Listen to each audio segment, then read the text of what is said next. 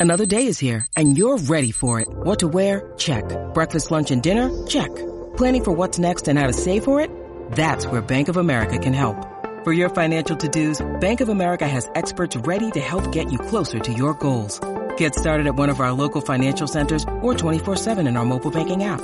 Find a location near you at bankofamerica.com slash talk to us. What would you like the power to do? Mobile banking requires downloading the app and is only available for select devices. Message and data rates may apply. Bank of America and a member FDIC.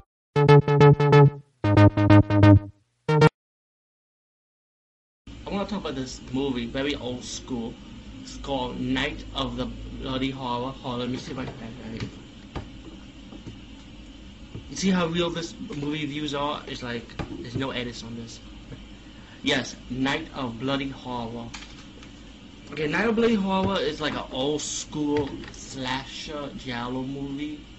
You know, it's not like so much to do, so much death scenes. But you have your death scenes, but not as much as a typical slasher. But um, it's a good movie. Has a great twist at the end. You'd be surprised who the killer was.